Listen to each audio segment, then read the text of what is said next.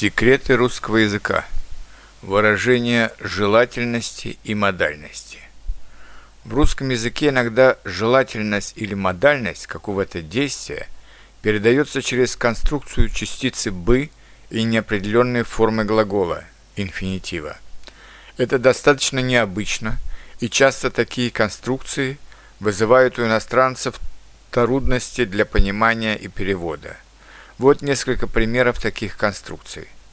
Хорошо бы чего-нибудь поесть. Как бы поговорить с вами об одном вопросе. Она не представляла, что бы такое сказать ему, чтобы убедить его остаться дома. Вам бы отдохнуть после такого трудного дня.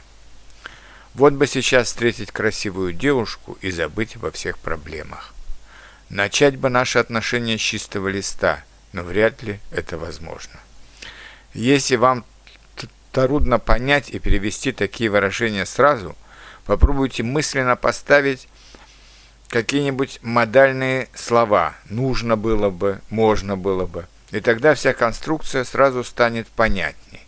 Например, вам нужно было бы отдохнуть после такого трудного дня. Когда можно было бы поговорить с вами об этом вопросе? Если можно, было бы начать наши отношения с чистого лица, но вряд ли это возможно.